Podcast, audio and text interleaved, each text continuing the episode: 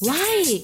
Oh why oh why oh why Oh why oh why oh why Tại sao ta? Tại sao nhỉ? Why oh why? Chẳng ai thắc mắc. Oh, why? Tại sao trời quần thì gió, trăng tán thì mưa? Chào mừng các bạn đang đến với chương trình YOY của Pladio. Chắc hẳn là các bạn cũng đã từng nghe đến cái câu là trời quần thì gió, trăng tán thì mưa rồi đúng không?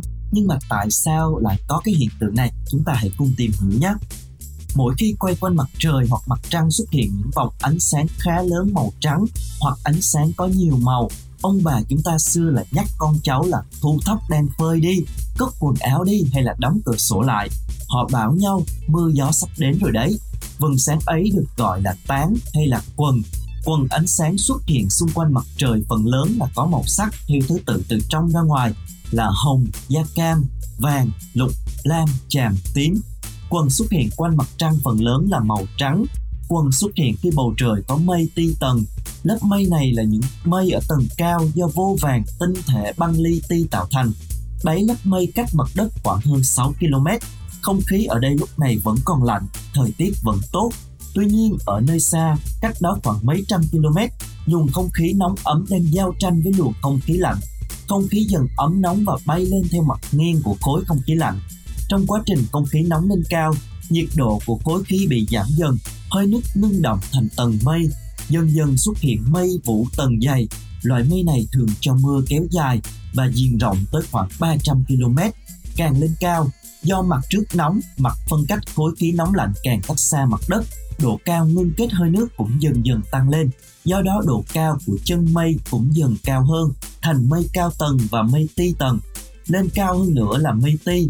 Vì mây ti hình thành ở độ cao trên 6 km, nhiệt độ không khí lúc này đã hạ xuống khoảng âm 20 độ C, do đó có thể tạo thành những tinh thể băng hình trụ hoặc hình lục lăng.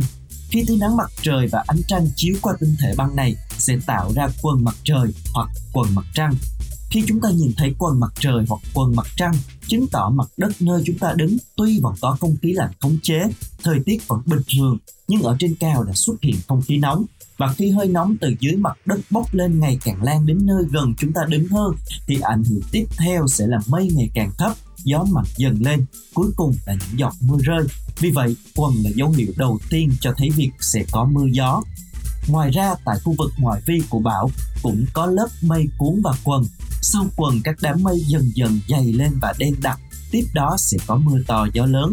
Tuy nhiên không có nghĩa là hệ mặt trời có quần, vầng trăng có tán thì nhất định có mưa gió sẽ xảy ra. Chủ yếu ở đây là thời tiết sẽ xấu đi, còn mưa gió hay không lại còn phải phụ thuộc vào nhiều yếu tố khác nữa. Có thể thấy là tự nhiên luôn có rất là nhiều điều thú vị để chúng ta khám phá. Hẹn gặp lại các bạn ở những tập tiếp theo nhé. 拜拜。